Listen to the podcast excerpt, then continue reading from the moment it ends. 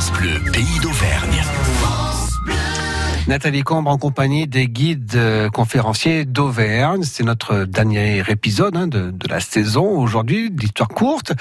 Et on va s'intéresser à deux destins mêlés, ceux d'Henri Leconque et de Henri Lecoq, et non pas Henri Lecomte, hein, rien à voir.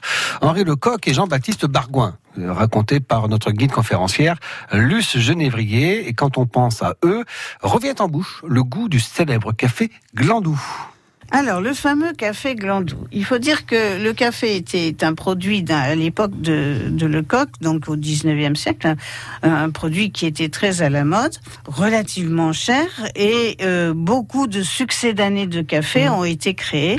Et ça a été l'idée de, de Lecoq et de Bargoin. Alors, ils ont essayé, euh, d'ailleurs, de faire du café à partir du maïs, à partir... On en de, faisait avec de l'orge aussi à une époque. De hein. l'orge, avec... Ils ont essayé à partir de châtaignes, etc. Et euh, très vite, donc, ils se sont orientés vers ce gland doux, c'est-à-dire le gland de chêne. Mmh. Euh, des glands qu'ils importaient de d'Espagne, euh, du nord de l'Afrique, du sud de la France. Ah, c'était pas local alors. C'était hein pas local, non, non, non. Et euh, donc oui, parce que ce sont des chênes euh, méditerranéens en fait qui qui, mmh. qui donnent ces produits-là, ces fruits-là. Donc, euh, ils ont travaillé à torréfier mmh. ces glands doux qu'ils ont mélangés avec d'autres produits et ensuite ils ont écrasé euh, ce, ce, ces différents produits en les mélangeant.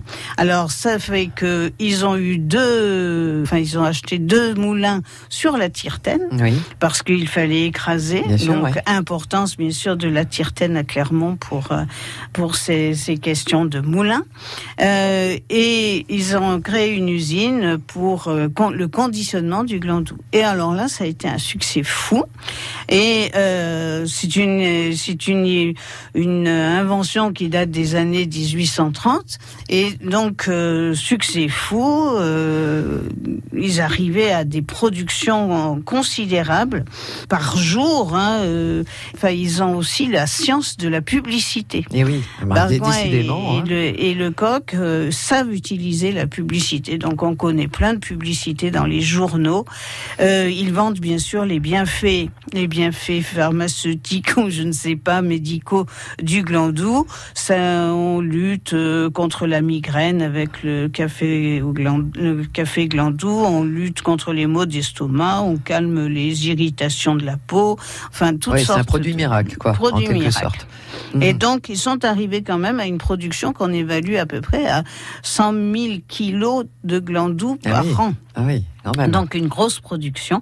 Ils ont même présenté leurs produits à l'exposition universelle de Ah. 1855. Euh, donc, vous voyez, une réputation importante. Voilà Voilà. Est-ce que d'autres ont réussi, enfin, ont refait du café glandou depuis euh, Euh, il y a eu d'autres tentatives. Eux, euh, l'histoire du café Glandou s'est poursuivie avec les, les neveux de Bargoin jusque dans les années 1947 quand même. Ah oui, quand même, ça a duré, Ça, hein. ça a duré un, un certain temps. Et donc euh, voilà, donc euh, c'est un produit qui est célèbre sur Clermont. Histoire courte à retrouver donc sur francebleu.fr.